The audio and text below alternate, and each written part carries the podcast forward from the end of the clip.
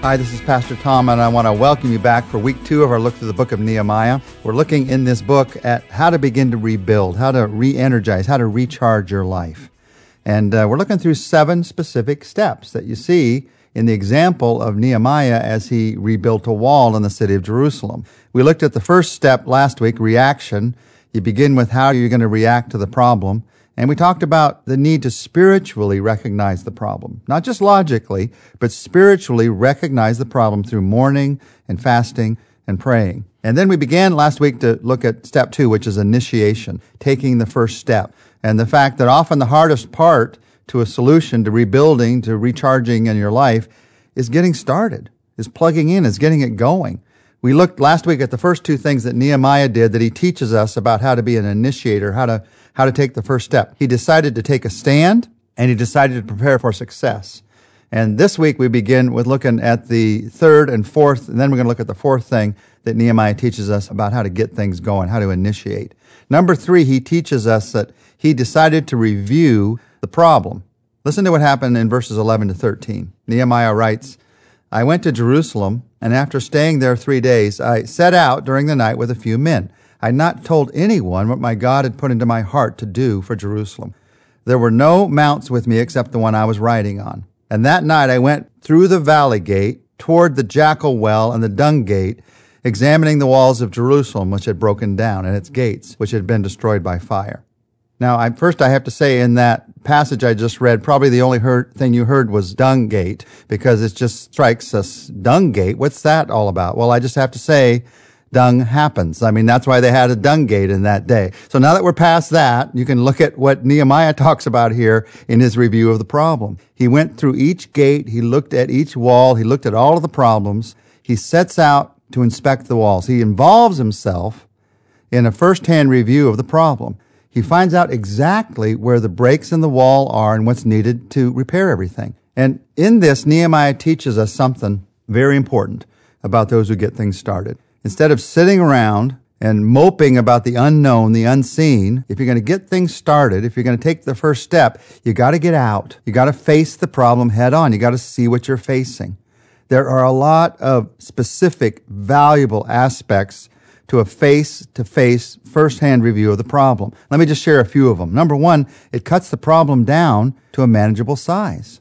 I told you as I began this study that it first came out of a time when the church I was pastoring was flooded, and the homes of most of our members, including our home, were flooded under nine feet of water, five feet of water, depending on the home.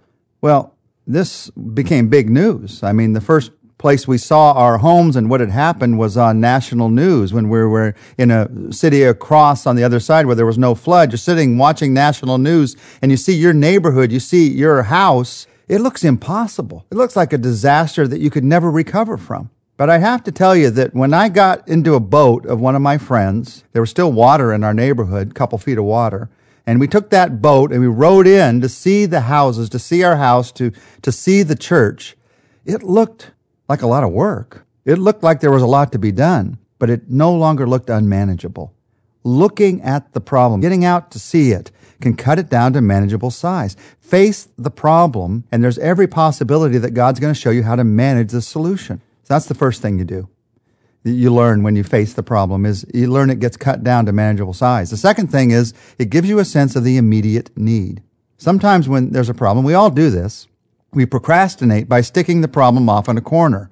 And when you do that, that problem actually grows in that corner. You're ignoring it, but in the back of your mind, it's actually growing into your biggest worry. When you don't want to face it, it actually grows larger and larger and you grow in subconsciously more and more anxious about it. But when you face the problem, then you start to see the immediacy of the need. And that need will motivate you to get going, to take the first step. You move from this fuzzy feeling of, I really should, I really should do something about this. When you face the problem, you begin to think, I will do this about it. It changes everything. And then another thing that facing the problem does, a first-hand review does, is it renews a spirit of personal responsibility about the problem. And no longer do you think, well, that's their responsibility, it's his responsibility, her responsibility. As long as you think that, nothing is ever going to get done. It's when you face the problem that you make it yours to solve. And that's when you begin to take the first steps to get it started. So part of initiating is getting out first-hand review of the problem. That's the third thing that Nehemiah teaches us. And then he teaches us a fourth thing. And this one is vital. Number four, he decided to ask for help. Listen to verses 17 and 18. And then I said to them, You see the trouble we're in. Jerusalem lies in ruins, and its gates have been burned with fire. Come, let us rebuild the wall of Jerusalem, and we will no longer be in disgrace. And I also told them about the gracious hand of my God upon me, and what the king had said to me. And they replied, Let us start rebuilding. And so they began this good work. So the wisest thing that Nehemiah did as an initiator here in chapter 2 was he recognized he couldn't do it alone. Here in verses 17 and 18, he recognized that initiators are not independent. He asked for help. The walls were huge. The job was tremendous. Without help, Nehemiah would have just been a lone crusader, but with help, he rebuilt the wall. Rebuilding anything is a lot of work, and so you need help. Rebuilding a career, rebuilding a building, rebuilding a relationship, rebuilding a marriage, rebuilding a ministry, it's a lot of work. And so you need help. To get help, Here's just a very simple principle of life. To get help, you have to ask for help. It doesn't come without you asking. You think, well, it should come. People should just notice and they should just show up and help me. It doesn't happen that way. In fact, even God says, ask and it will be given to you. Even God asks us to ask so that he will help us in our lives. You need help to rebuild. Carpenters to rebuild a house, counseling to rebuild a marriage, training to rebuild a career. You ask for help. Now, let me just be honest. Like probably a lot of you, I don't always like to ask for help. A lot of times I'd rather do it myself. Maybe it's pride because I feel like I did it myself. Maybe it's I don't want to bother other people. I, I think they've got important things going on in their lives.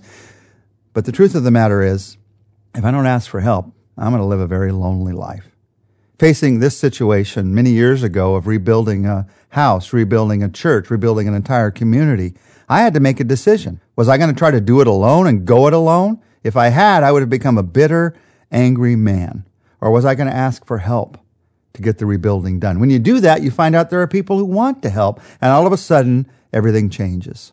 I'll never forget many, many years ago seeing uh, the old news reporter Charles Kuralt do a story of a guy named Gordon Bushnell who was building a highway in Minnesota that he thought that the uh, government should build, but they weren't building. 200 mile highway. He decided he'd build it himself with a small tractor and a shovel. He spent 25 years on this project.